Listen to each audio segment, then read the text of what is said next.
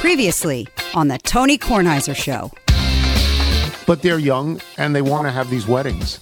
And whether they go ahead with them or not is obviously their concern. I, I don't know how I got to this. Well, I got to this point because I got this note earlier today, and it got me thinking about other things that had happened in my life that I w- won't even go into. When I was told, for example, this is not your stage. You're not supposed to be performing. I will perform. You will sit in the corner and shut up.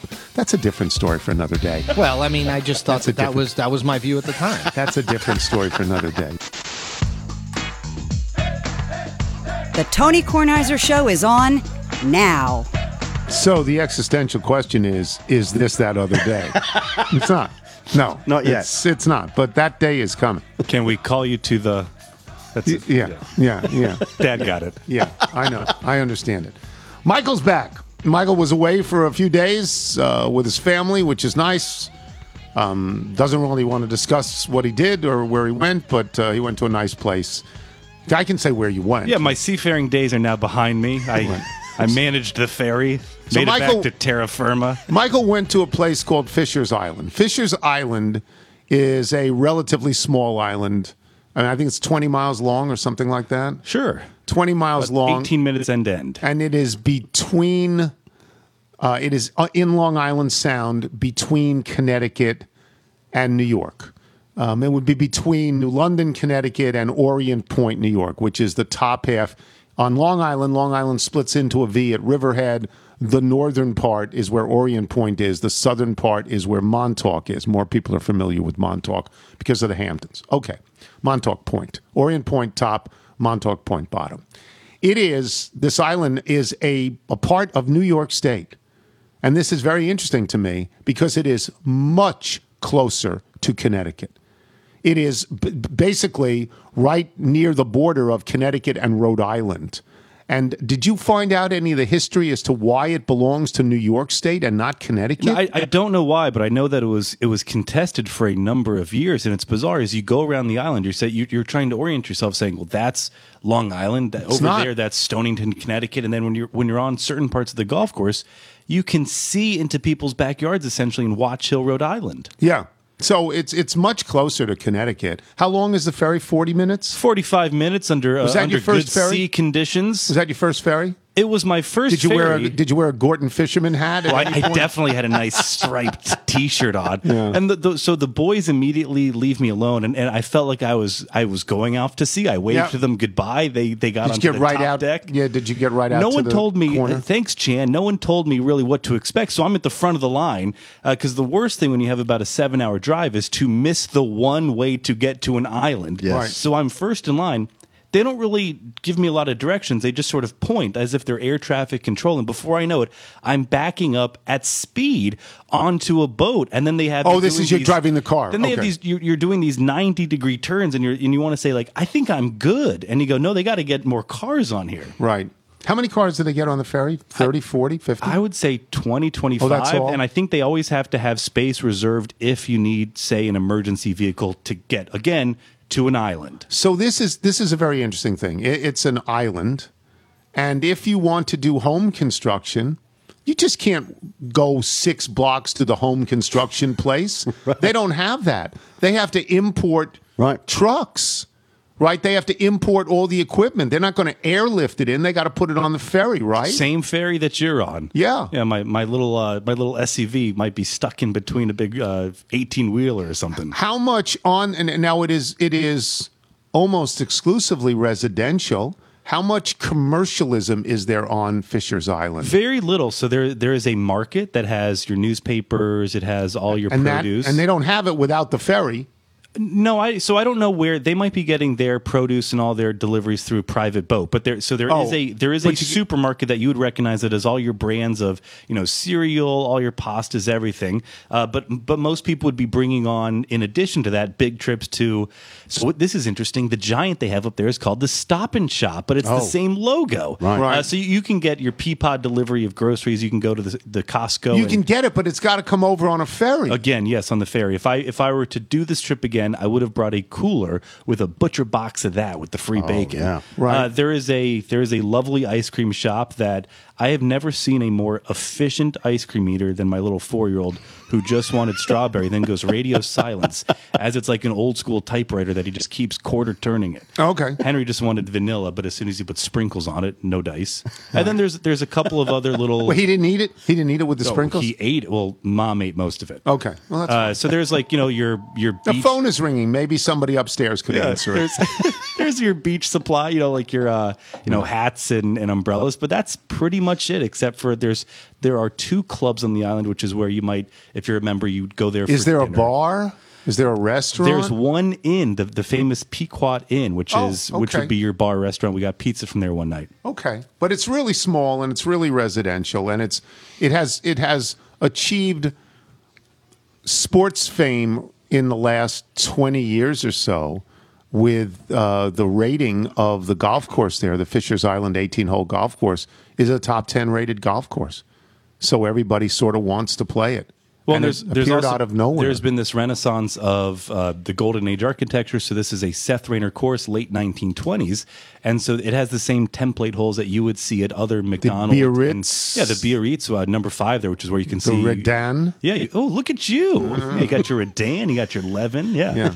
uh, no, so the, they that is the big club, which is which is um, inspiring. It has that Brigadoon effect that you'd always talk about with Shinnecock, and, Yeah. and you know, I always Coming like to I always like to mist. judge a golf course on what I would consider the the shoulder hours. So when you see people walking the course before it really opens and after it seems to close, that just shows like there's a lovely culture of walking the course and playing it. Uh, but it's terrifying. You get you get this big welcome when you're going up the third fairway, which for them this is called the plateau. So you basically feel like you're going straight up a hill into the horizon line, and then you That's get up onto the screen and you have this panoramic view, and that brings you, You into see water. You see water on almost every hole, and that brings you into this beautiful uh, three, four, five hole stretch as as you're again quartering around the island. Everybody says how lovely it is. I'm glad you got a chance to play. it was one of the doubt I will. worst one of the worst rounds of golf that I've had in maybe five years. Did you break a hundred? Of course, I broke 100, but I, I, I was going into the bag. I was going to unmarked golf balls because I was losing some. Really? Oh, yeah. Oh, that's interesting. Penalty area, I'll take a drop. Let me. Is that what? What is your problem? No, it's the dog has a has a problem. Um, a couple of things. One, I can't tell you. This was such an odd feeling for me the other night when I finally found the Nats on YouTube. I pressed my clicker because I saw that it was on YouTube. Somebody told me, I think Chuck told me, it's on YouTube. Get it on YouTube. And I pressed my clicker and I said Nationals, Washington Nationals baseball on YouTube. Mm-hmm. And then a variety of choices showed up and I first pressed the wrong thing and got highlights from 1991 or so. I don't know what happened. but I finally got the live game. Now, my position has been for quite some time that the Nats aren't going to win 10 more games.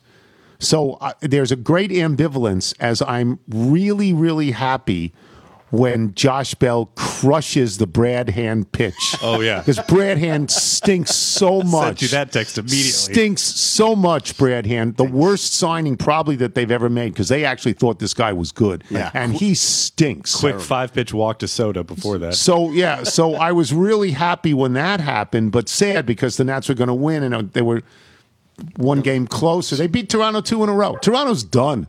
They beat Toronto two in a row. Toronto is just terrible. And Brad Hand, get out of here. Yeah, he needs to sit just for a while. get out of here. Just So, sit so in I'm the super corner. embarrassed. I went to our local mass and I go, Liz, they're not even putting the games on, on regional TV anymore. That's what I thought too. I didn't know where it was. I it, it- Chuck Todd and Steve Sands told me that it was on YouTube. I had to find it. the YouTube. the YouTube. So I found it. Plus, two games in a row. If you you know two games in a row, one is on YouTube and one is on four o'clock. So they're telling you we don't Yeah. even want to put these games on. Yeah. we don't want you to see them anymore. Anyway, uh, let me thank a couple of people. The people at Orrefors. I got my glasses the other day that they sent months ago. Bonnie brought them over. It's Mark Bove or Bove B O V E, and I I, I think he's probably just a PTI watcher, but but if anybody can reach him through this, that's nice. I got a lovely letter from Chris Colavito. Chris Colavito is the nephew of Rocky Colavito. I was going to say that's a rookie. And some months back, you'll remember that he sent me a letter saying that um, Rocky's 88th birthday was going to be on August 10th, and if we could do something on the PTI show, that would be great. And I wrote a script, and we did it. And Rocky Colavito was honored that day in a section of Cleveland where he played the majority of his career with a statue, and he's 88 years old, and and he they played they played it, the PTI segment for him a number of times, and it was very lovely, and everybody was happy. I got on something that came. Um, I- I'll just do this. I assume these are listeners. Ellie Leonard. Um, it says we announced the graduation of Ellie Leonard from Butler High School class of 2021, and Butler High School is in uh, North Carolina. It's in I think Matthews, North Carolina. So if they listen, what is it? What is it, honey? What is it? I think she's responding to this tropical storm. Yeah, I think she's. Maybe that's it. So I had those things. And then I wanted to just mention this one other thing, which pleased me no end.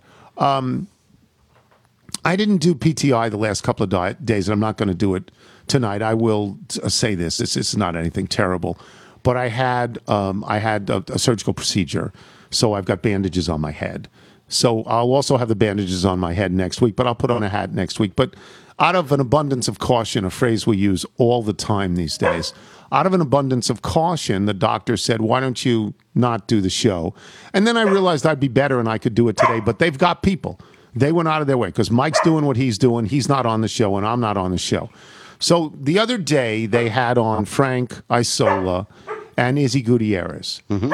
And what pleased me enormously, and I don't know that anybody was told to do this, and I think it's a sign of respect for the show. They wore jackets and ties. And you know, they if you see them on other shows, They don't do that. Yeah. they don't wear jackets and ties. They don't do that. But our show is, in my opinion, I've said this many times, an adult show. We're adults. We're old. Which is, adult is another word for old. but I was, um, I wrote Matt Kelleher a note that I was thrilled. Honestly, thrilled. I mean, Frank always does. Frank always wears a tie when he's doing PTI, but I don't know about the other people. I don't know what they do or what they don't. And when I saw Izzy in a tie, I felt really good. I don't know who's doing it today, but I felt really good about that. I'm doing it Monday, I assume. I'm going to do it next week. Uh, I, I hope to, I feel better each day. So that's good. And, and the, there were two bandages. One, the top layer bandage, you're supposed to take off in about 36 hours, which I did yesterday. The bottom layer bandage is basically sewn onto my head. It's got like, you know, liquid paper and all of that. Right. And it allegedly will come off in a week. And if not, I'm supposed to take it off. And my feeling is very simple about that. If it doesn't come off on its own, I'm not ripping my whole head out. I'll just keep it on for the rest of time until it comes off. You know, and uh, you know, they said if you if you play golf, if you want to play golf and you sweat a lot, it'll probably come off naturally. The weather today is like it's you're sweating just when you stand outside because you, Michael, you think there's a tropical storm. It, right? it has that heavy rain feel to it. There's no no real wind to speak of. And to your Yeah. point, yeah, you, you feel wet two ways from Yeah. from the rain and then just sort of the heaviness of Yeah. it. Yeah. Yeah. Well, is this Fred? Is, is this tropical storm? It's either Fred or Ethel. no, I don't know. I thought Fred was out of here two days ago. oh, I thought this. I don't know. I thought this was an out of bounds. Well, we haven't had a lot A of rain. wraparound? we, yeah, we should ask Kevin. We haven't had a lot of rain. No, we have not. But we sure So- get warnings every day. Yeah. Oh yeah. When I saw on my phone a couple of days ago Fred tracking, I had no idea what that was. I, I didn't. It's an odd name for a hurricane. It, it is, you know, it's Fabian or Francisco, Fred. Fred, yeah. Like too little common, little common, it seemed to me. I will take a break. Jason La Canfora will join us. I watched the first half of the uh, New England Philadelphia exhibition last night. Philadelphia's terrible on defense. That added up quickly. I mean, my God. I mean, they didn't stop him at all. Not at all. They made Cam Newton look great. Yes, they did. Cam Newton was picking out single receivers in a crowd of four. I, I, it, well, we'll ask about that. Jason will join us when we return. I'm Tony Kornheiser. You're listening to the Tony Kornheiser Show. This is the Policy Genius ad as you prep for back to school season. Slide securing life insurance onto that to do list between buying a protractor and some number two pencils, and also not putting sprinkles on the Hammer's ice cream. Policy Genius makes it. e- He doesn't like sprinkles. I think he's afraid of them. Wow, you got to teach them sprinkles are good. Policy Genius makes it easy to compare quotes and get covered. Actually, I only like the chocolate sprinkles. I don't like the the rainbow sprinkles. yeah. I don't like those. Summer's almost over and responsibility is about to rear its head. Get ahead of reality and get life insurance done now. With Policy Genius, get free quotes in minutes. If someone relies on your financial support, whether it's a child or an aging parent or even a business partner, you need life insurance.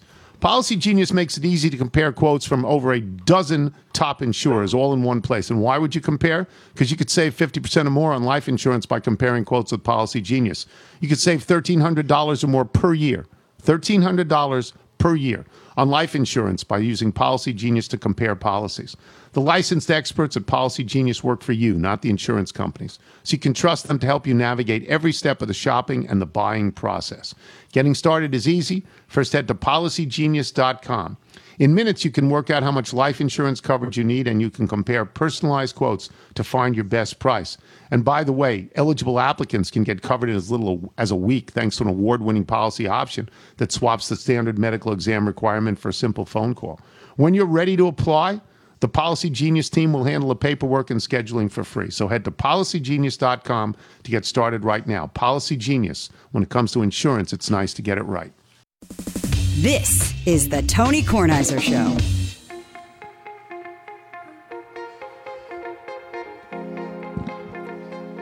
This is a band called Elektric Voodoo. They're going to perform in Annapolis at Rams Head on August 29th. That's in a little over a week. The band is touring in support of their forthcoming album Telescope, which is due out in August. This is a song called Wake Up. Elektric Voodoo. By the way, they spell electric with a K, not a C. There's a C at the end. At the end, but in the middle. In the it's middle, the first C is K for Kornheiser. K. That's pretty much what it is. Elektric Voodoo. Darian sent this to us. Very, very nice. Appreciate it. Playing in Jason La Canfora CBS Sports. And, and I'm going to talk, I'll talk to you about last night's game, and I'll talk to you about all the quarterbacks, all the new quarterbacks, and all of that stuff. But I've got to ask you this first question first, because maybe you know. How is Deshaun Watson allowed to even practice practice with the Houston Texans when he faces 22 separate lawsuits? How is that possible? Yeah, I, I, I am not a lawyer. Um, I'm not a commissioner.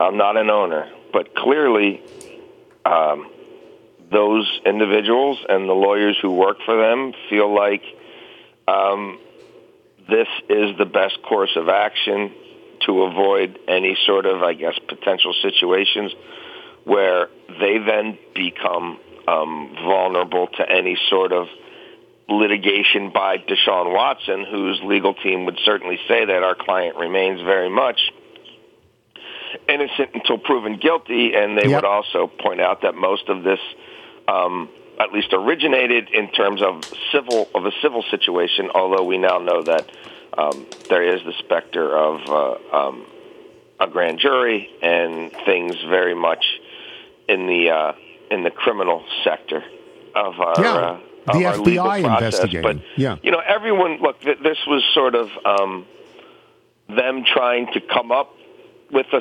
situation where he, it, it, in their estimation, we will avoid any sort of entanglements with the player for now.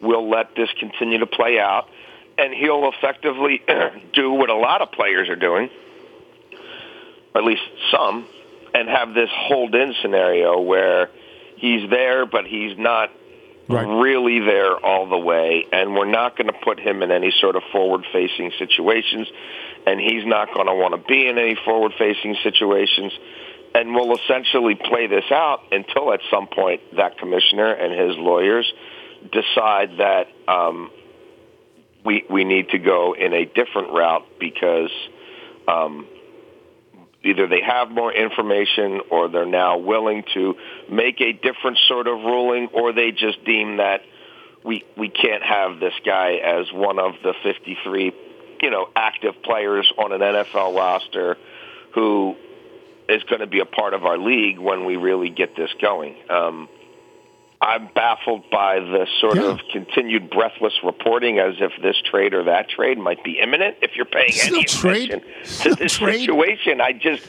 I, I don't I don't understand that avenue at all, or or, or or those sort of conversations because that strikes me as completely ludicrous and. I don't know that they can continue this sort of purgatory that they've come up with into It's a- it- regular yeah. season. I, I I think there's going to have to be further clarity on this player's status coming in the next three weeks. Yeah, I, I agree completely. The the distinction between what baseball has done with Trevor Bauer and what football has done with Deshaun Watson or not done with Deshaun Watson is is it's really there's a gulf between the two of Yes. them. And if if anybody thinks no one is going to trade for this guy now. No. You No. can't put your arm around this guy and say, No. "Hey, everybody, he's our quarterback." You can't do Yeah. that. Yeah, the face of our franchise. He's going to lead us to the do it. promised land. Really? Yeah. So anyway, all right. Let me get off that. I'm glad you agree with me that it's weird. Um, the game last night, I watched the first half.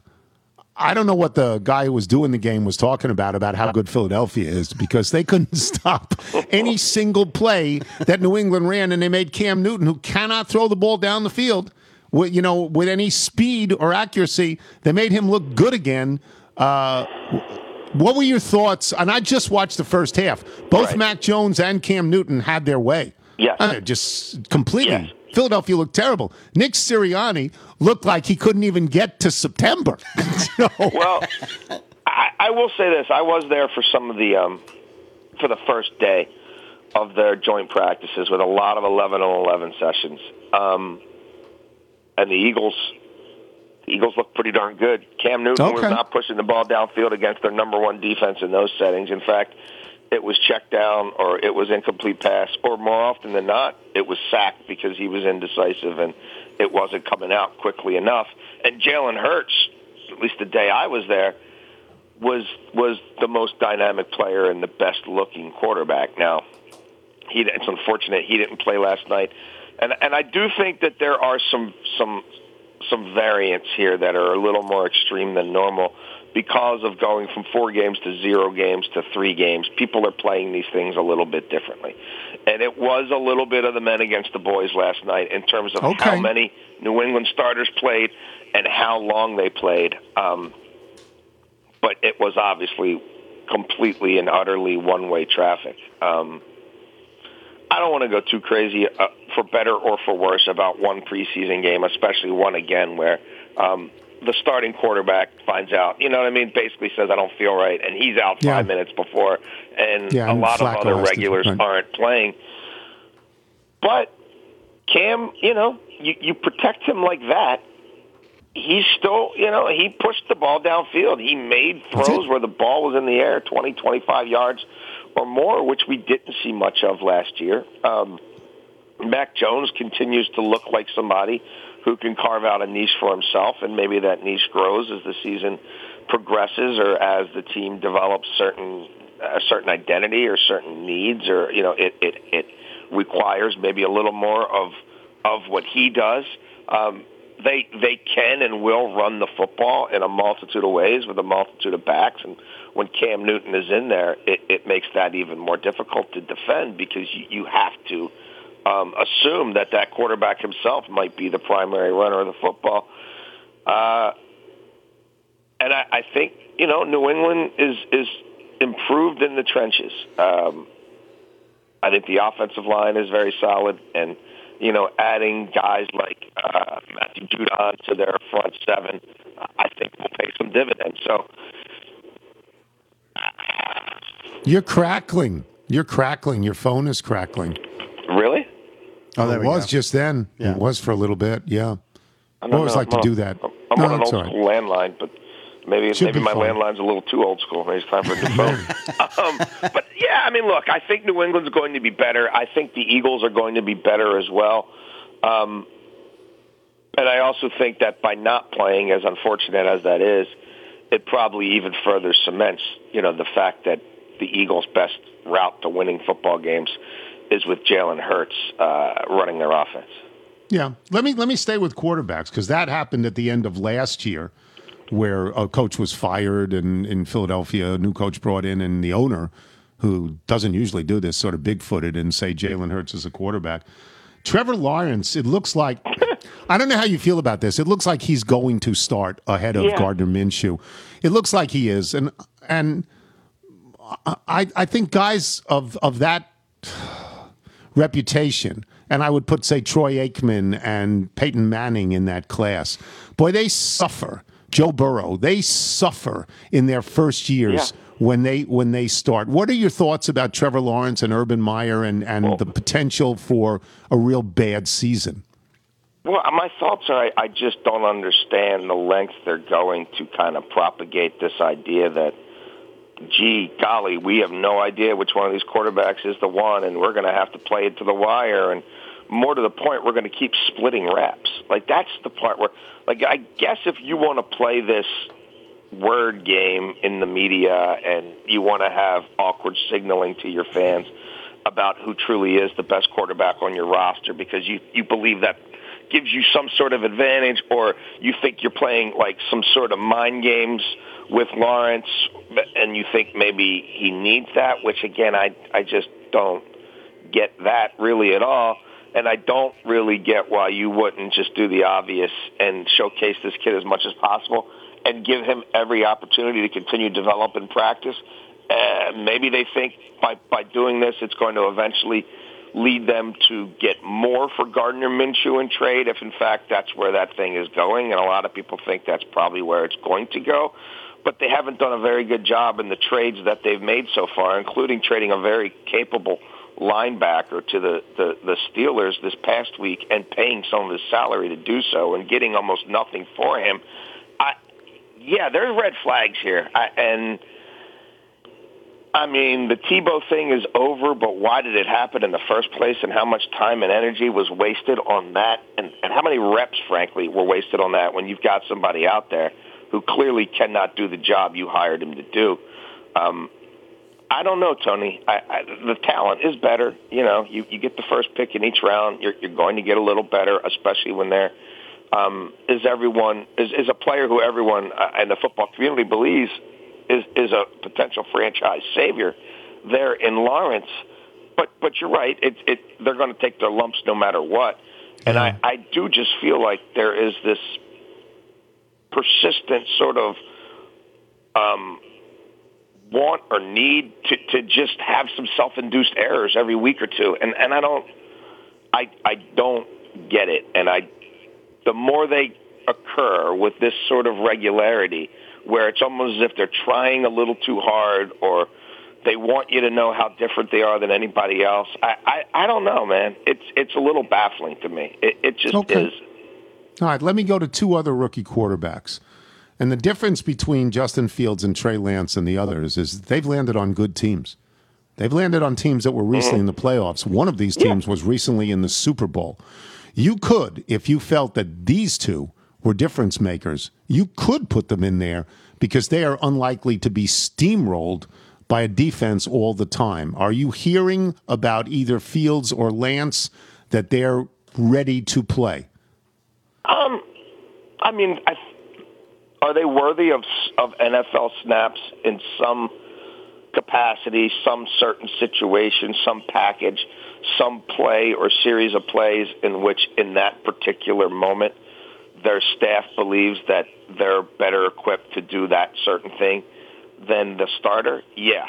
Um, are either of them at a point where mid-September that they want to have that kid out there for 70 snaps? No. No. I think the situation in Chicago is is much closer to that overall changing of the guard, that handing of the baton happening um, earlier in the season, you know, within the first four to six weeks of the season than the than the other.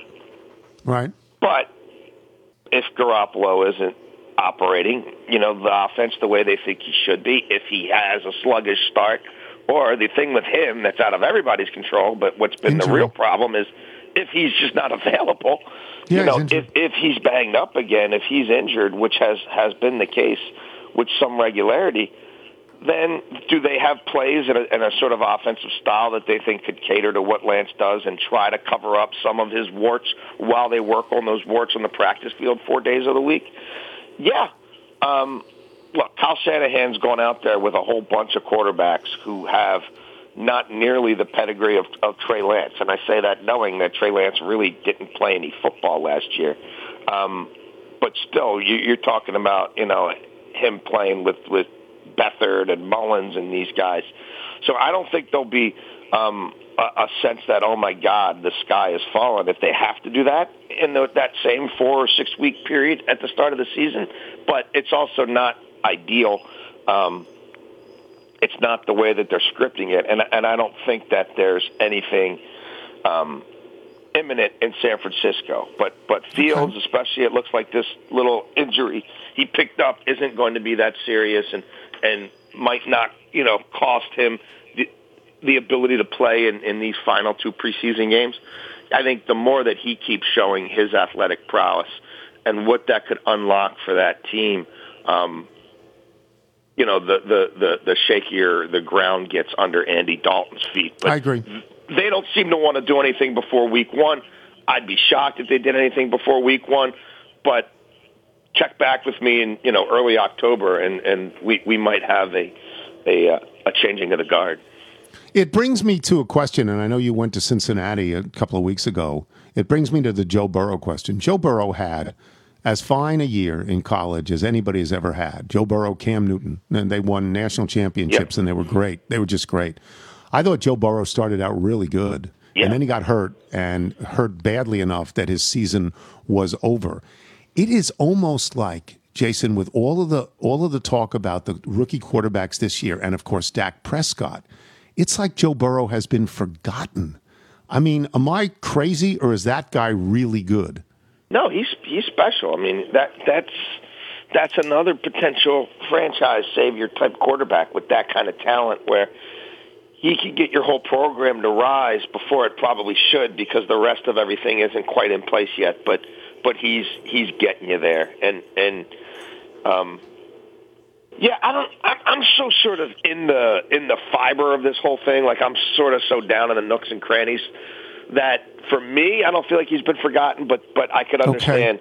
You know what I mean? At a macro level, like somebody Right. who follows the NFL but doesn't like follow the NFL, that it's like, oh yeah, I remember that guy. Like, um, and Cincinnati, and they're not particularly sexy, and they haven't won in a while, and there's not a, you know, there's there's there hasn't been a whole lot of things to celebrate there since Marvin Lewis was on that playoff run. So, yeah, I get that. Um, I, I really like this young man. Um, I'm I'm I'm rooting for him. Uh, I I think he's been very sort of upfront and um, candid about this process and what it entails, not just physically, which the, the, that that was incredibly arduous what he went through, but mentally. And just because it's week one on the NFL calendar does not mean that Joe Burrow's mind, body, and soul in terms of um, his his ability to play football is is exactly where you would ideally want it to be week one. There's going to be some demons he's got to sort of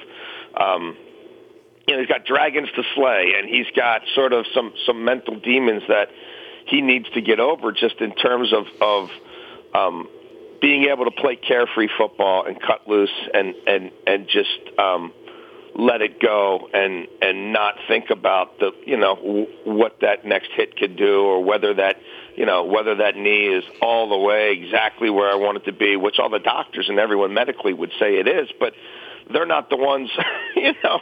They're They're, not not, the standing ones on with it. 320 pound guys chasing them down, um, That's snap exactly after snap. right. That's exactly so, right. You know, look, Tone, I, I, I think they're going to be smarter about their approach with this. They ran the ball 33 times against Tampa last week. I know it's a preseason game. I don't get too caught up in preseason snaps, but that's one where I was watching closely. What is the intent there in terms of staying balanced, in terms of trying to stay out of second and 15, where now they're teeing off potentially on your quarterback? On second and third down? Um, is there more play action? Are they throwing to the running backs? High percentage, quick passes. Um, are they staying out of empty set? Are they are they not going five wide on first down? Where you know, yeah, that quarterback might find the right throwing or running lane, but he also has no help from anybody, and you know, he's no help from a running back. He has no help from a tight end. There's nobody chipping. There's no additional protection, and that that that offensive line still has a ways to go. So I, I think they will be smarter about their approach. I think that he he will start to look like himself again at some point this season. Maybe it's closer to the you know Thanksgiving than the start of it. Uh, and I think he, he has the ability to be one of the faces of this franchise, even playing. I'm sorry, faces of this league, even yeah. playing in Cincinnati. Um, but I, I I think there's going to be some rough stuff for them all to work through uh, the first couple months of the season. Okie dokie. Plug your radio show for us. Uh, we will be chatting more about NFL preseason if you really can't get enough exhibition talk, um, as well as all things Baltimore sports. We do this from 2 to 6 every weekday on Inside Access on 1057 The Fan. You can listen at www.1057thefan, or you could stream us uh, anywhere as well on the Audacy app. And uh, I hope everyone has a good weekend. Thank you. Thank you, Jason. Talk My pleasure. soon. Thank you, Tone. Love Jason. Love Jason. We will take a break. When we come back, Paul Daugherty of the Cincinnati Enquirer, who was in the news himself uh, the other day for um, a conversation he had with Naomi Osaka. You may be familiar with that. We'll ask Paul about it. I'm Tony Kornheiser. You're listening to the Tony Kornheiser Show. This is the ZipRecruiter ad, and it says host. I think I'm supposed to say something now that's you. host. There are some things in life that I like to pick out myself, so I know I got the one that's best for me, like cuts of steak, mattresses, bottles of wine. It's the mattresses one that gets to me. That's the one, yeah. Bottles of wine and steak, you know, and I get that, and you know, Fruit and vegetables. yeah, I like to do that. Yes. I do. Don't but delegate that. I mattresses, check the wow. ripeness.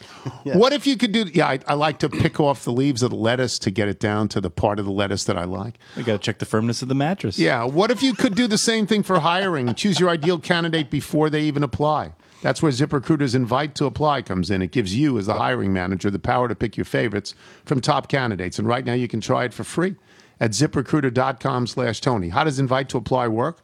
Well, when you post a job on ZipRecruiter, they send you the most qualified people for your job. Then you can easily review the candidates and invite your top choices to apply for the job. Lauren Webb was a senior vice president of talent acquisition for Mindula Health, raves about ZipRecruiter's invite to apply. She says, and I'm quoting her, I love that feature because we have a much higher follow through rate if I invite the candidates. It's easy for me, it's easy for them. In fact, according to ZipRecruiter internal data, jobs where employers lo- use ZipRecruiter's invite to apply gets on average two and a half times more candidates, which makes for a faster hiring process. See for yourself. Just go to this exclusive web address, ziprecruiter.com slash Tony, to try ZipRecruiter for free. That is ziprecruiter.com slash Tony. ZipRecruiter, smartest way to hire. You're listening to the Tony Kornheiser Show. Once again, this is Elektric Voodoo. And once again, they will be performing live at Rams Head in Annapolis on August 29th. Which is a great venue, by the way. Have you done stand up there? No, I, I haven't done stand up, but I've seen p- performances there. It's a, it's a great place. This is called Telescope. They're very interesting. I mean, this kind of music is is like weird to me, and then if I listen to it long enough, I just want to listen to it for hours. Michael, if people like Elektric Voodoo want to uh, send in their stuff, their original music that we play, how do they do it? Send us your music by emailing it to jingles at tonykornheisershow.com. Okay, so I'm going to give uh, Paul Daugherty a a long introduction here, and I'm going to say that he's a columnist at the Cincinnati Enquirer and a very good columnist. And as you people know, I respect writing more than I respect this nonsense that we do talking, um, even though talking's easier. Uh, but I respect the writing. And when we did the ESPN show, and they wanted us to have athletes, and I said, as I always say, athletes, no, let's just have writers. And they said, no. Well, Paul was one of the writers we had on, and and now that's all they do. Now ESPN Radio just talks to writers, or just you know they don't even talk to athletes anymore. So that is by way of background. And then I got away from it, and then I saw that you were involved with Naomi Osaka because she's playing in a tournament in Ohio in the Cincinnati area. And I wondered if you could just just sort of describe the circumstances that led to you being I don't know if you're in the same room or if it's a Zoom call or how it works and what and why you said I want to write about this, you know, I want to write about this. Go ahead. Um, first of all, Tony, ni- nice talking to you. Yeah. Um, yeah, it was it was it was Monday. It, was going to be her first uh, formal press conference since the French Open. Uh, it was a no-brainer for, for a columnist. I, I mean, what else am I going to do on a Monday in Cincinnati, Ohio, in, in August? Um, it was a Zoom format, um, so I was at home. Um, and the obvious focus of, of my question was how do you balance uh, the fact that one, you- you're not especially comfortable in the press conference setting, nor dealing with media generally, uh, with, with the fact that that um, you have an uh, incredibly large platform uh, for which to uh, from which to, to spread your ideas, not only about anything you want to sell, and she's got over 20 in, uh, endorsement contracts worth last year 55 million dollars to her. But also she uh, she has a uh, an acute social conscience. Uh, if you recall, she wore seven different masks at the Yep. U.S. Open with last names year. on them. Yep. Yeah. Yep. And that and that's fine. And uh, I have obviously no problem with that. I think that's great. And, and and the fact that she makes a lot of money endorsing things, well, she's earned that.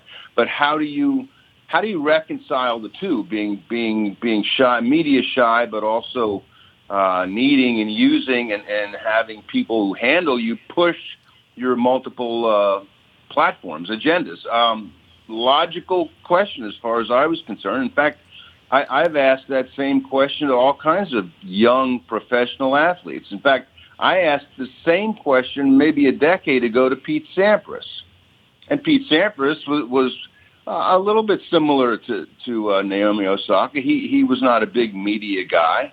Um, he wasn't a worldwide uh, brand endorser of things as much as she is, but he didn't he didn't especially enjoy dealing with with us. Um, so it was a logical question. Uh, she um, she gave uh, a- after a while. I asked the question. She asked me to repeat the question twice, which I did. Uh, and she gave a very thoughtful answer. It, it was such a good answer, Tony, that that I just quoted her verbatim in the column, which is something I almost never do. Uh, but but I thought that her answer made her a little more human to, to, to lots of people who maybe don't aren't familiar with her story, uh, enlightened people a little bit as to why she felt the way she did. Uh, I, I thought it was great, and she did not cry while giving that answer. She didn't walk out of the press conference after giving that answer. Uh, she answered, she took another question. Uh, and was part of it was about Haiti. Her father's a Haitian American. Her parents had built a school in Haiti. She uh, had said earlier that she was going to donate her winnings from this week to uh, to Haiti, Haitian relief. Uh, so was, that that could have triggered it. In fact, when there, uh, USA Today ran a story yesterday, at, kind of following up on this whole thing, in which she never made mention of my question as a reason for her tearing up and walking out of the room. Uh, but anyway, subsequently, uh, I, I was accused of, of bullying by her agent. Uh, said it was appalling what I did, the question that I asked, and I was a big reason that media that that athletes don't like talking with media. The guy basically libeled me, Tony, in a tweet.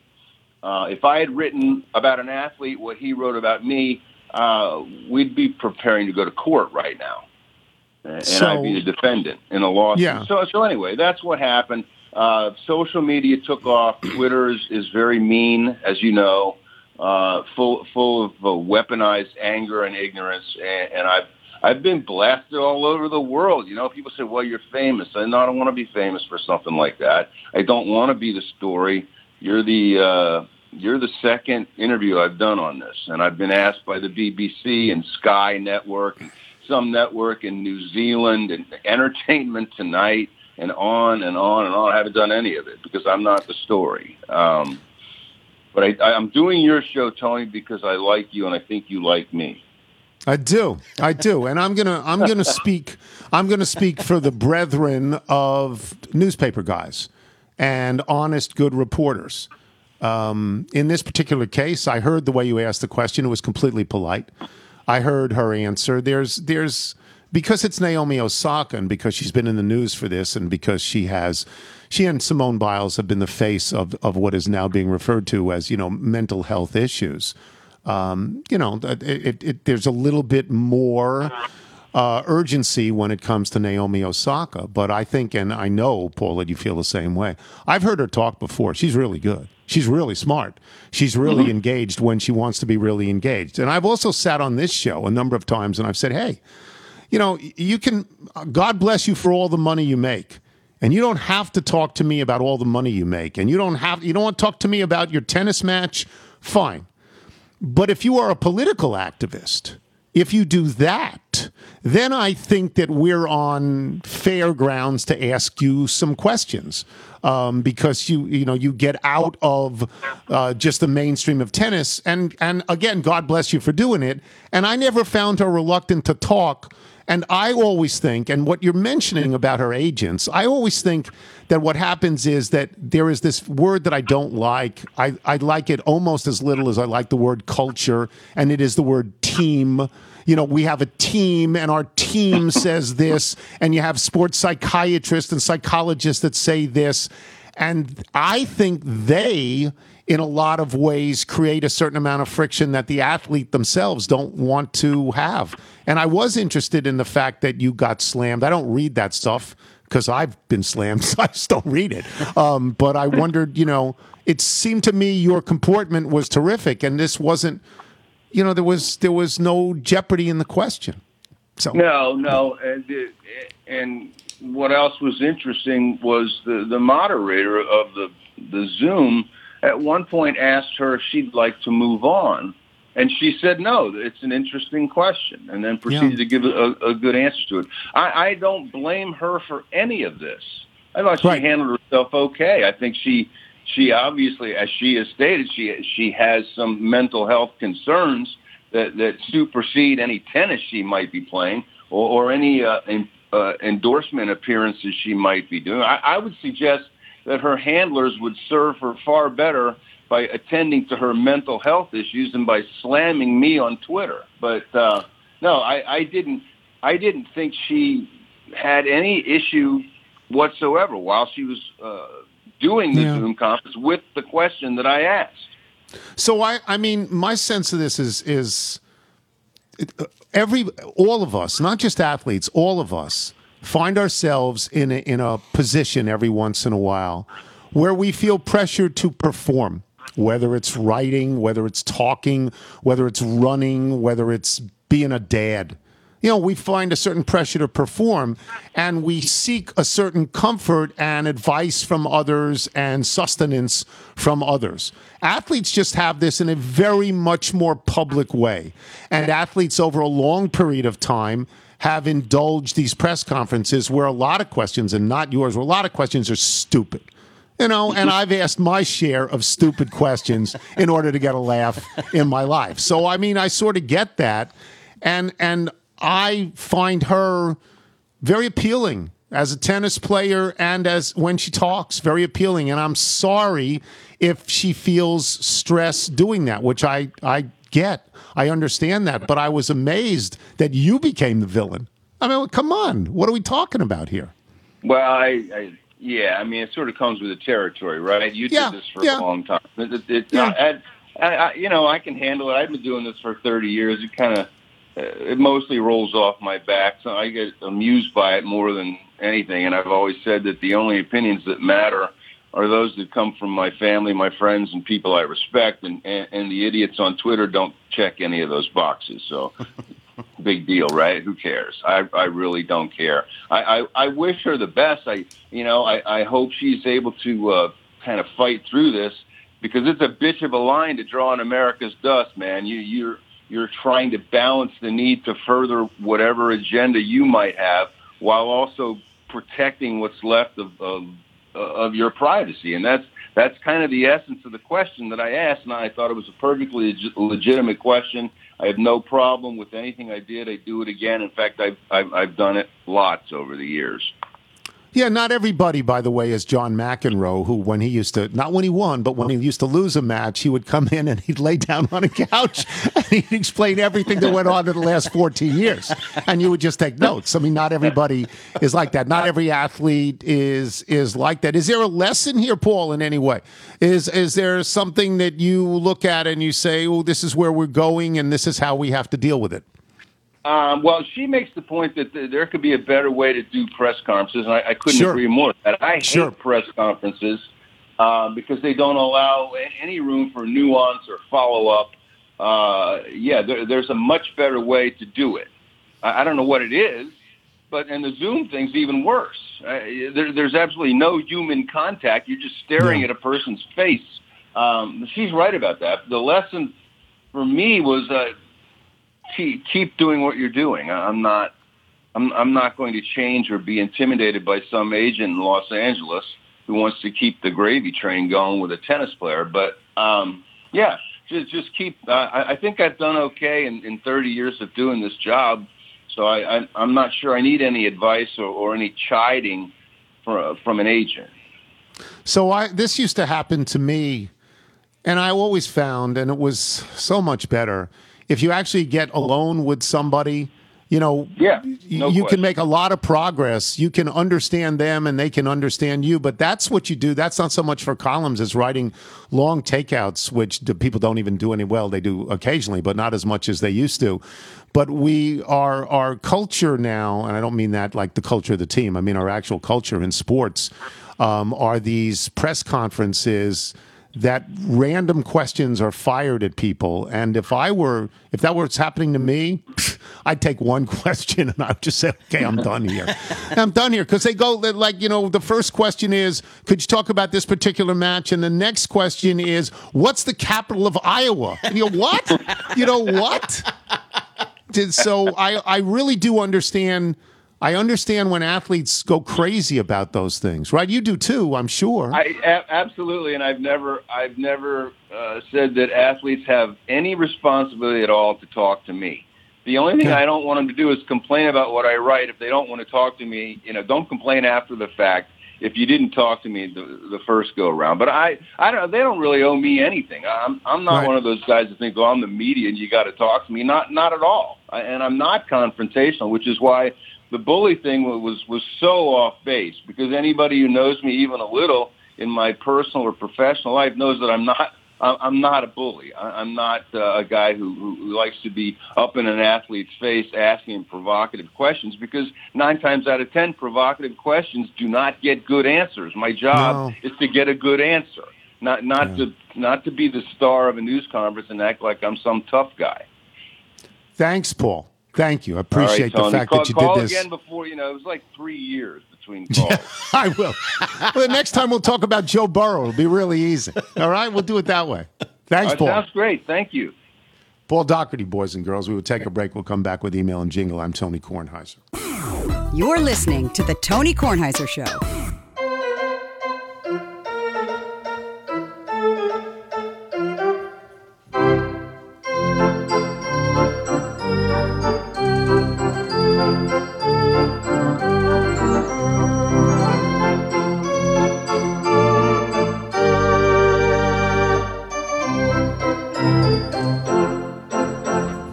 Pitcher. It's the official organist of the show.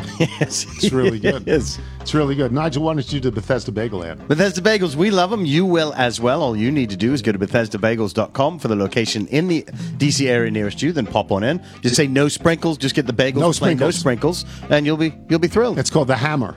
A bagel with no Special. sprinkles. Oh, the bagel. Oh, plain bagel with cream cheese. Loves it. Down a full one.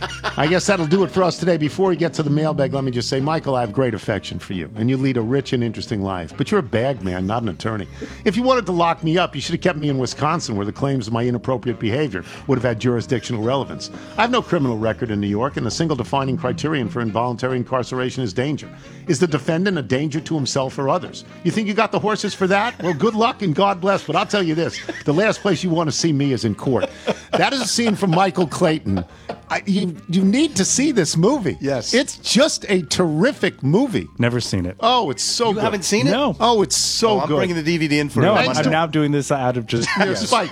Thanks to our guest today, Jason La Canfora of CBS Sports, Paul Daugherty of the Cincinnati Enquirer, and we had Paul on a lot, and I don't know why we stopped. I guess you know Cincinnati. You know, we just didn't reach out anymore. Thanks as well to today's sponsors, Policygenius and ZipRecruiter. Remember, you can listen to us on Apple Podcasts, Spotify, Google Play, and Audacy. If you get show through Apple Podcasts, please leave us a review from Mike Houston on Connecticut Avenue. Dear father of the groom, I also belong to the Married on August 2nd, 2014 club. We were wed in my wife's hometown of Green Bay, Wisconsin, and had our rehearsal dinner at Lambeau Field. August 2nd is National Ice Cream Sandwich Day, so I suggest Michael and his bride celebrate 8 next August, as we do each year with a big ice cream sandwich. Or don't. It's your life. Who cares? So what, but was there a plane at the wedding? you know, we had a plane. Yes. Josh Cromwell, Moselle, Mississippi. After hearing your commentary about corn and the Field of Dreams game, I volunteer my services as the official corn correspondent of the Tony Kornheiser Show. My grandparents grew both field and sweet corn, and they lived next door to us. So I spent many summer mornings during my younger days helping them gather the ears. It's a niche skill, but niche skills are pretty much my raison d'etre at this point, so it has served me well. From Neil in Rockville, in your listing of the great baseball movies like The Natural, Bull Durham, and A League of Their Own, how could you forget to mention the greatest, or at least the only one that pays you residuals, Mr. 3000? You're right, Neil. Fair point. You're right. Um, from Jen Stanhagen. I've been a regular listener for six or seven years. You remind me of my dad. Your curmudgeonly wisdom is of a different variety, but close enough. I've mentioned the pod to him, but he rolls his eyes. My dad's hearing is not good. He can't hear my mom, and when I speak to him across Grandma's old dining room table, he has hearing aids and he never remembers to wear them. We suspect at times he forgets intentionally. I'm visiting my parents this week so I can verify the following. A few nights ago, he woke up at 3 a.m. from a dead sleep. Upon exploring the house, he found what had roused him a burst valve on the main water pipe in the basement. Thanks to his quick awareness of the situation, damage was relatively minor. But my mom and I can't get over the fact that he heard the water. He can't hear me ask for mashed potatoes, and he heard the water. When I recollected the conversation you and Michael had about a father's sixth sense as protector of the house, my dad nodded sagely. I think it's the first time he's ever agreed with you. P.S. I was in fourth grade in 1991, and my best friend at the time was Molly Jordan, first and middle name. My first and middle names are Jennifer Eyre. E Y R E, Jennifer Eyre, Jennifer. Ayer, or Ayer. Jennifer Eyre. We were often together, as you would expect of best friends, and our fourth grade teacher called us Air Jordan. Needless to say, what Molly and I thought of this and him can be summed up in one of your favorite catchphrases. What a dope. From Matthew Fisher. This is my first time mailing in. I feel compelled to do so, and not just by the pints of crack and rum I've consumed. Thank you, Nats. I just got back from an eight month deployment, my second such deployment in my Navy career. While the first one was filled with port stops and lots of alcohol, this recent deployment was much more subdued thanks to COVID. Needless to say, though, I'll say it anyway, I wasn't able to get your show. Luckily, I downloaded plenty of shows just for the occasion. I can't put into words how much your show meant to me over those eight months. From your Nats commentaries to the random shows about Chessie versus Bootsy and the Hammer. Your shows kept me going through a tough deployment without my wife and then two, now three kids.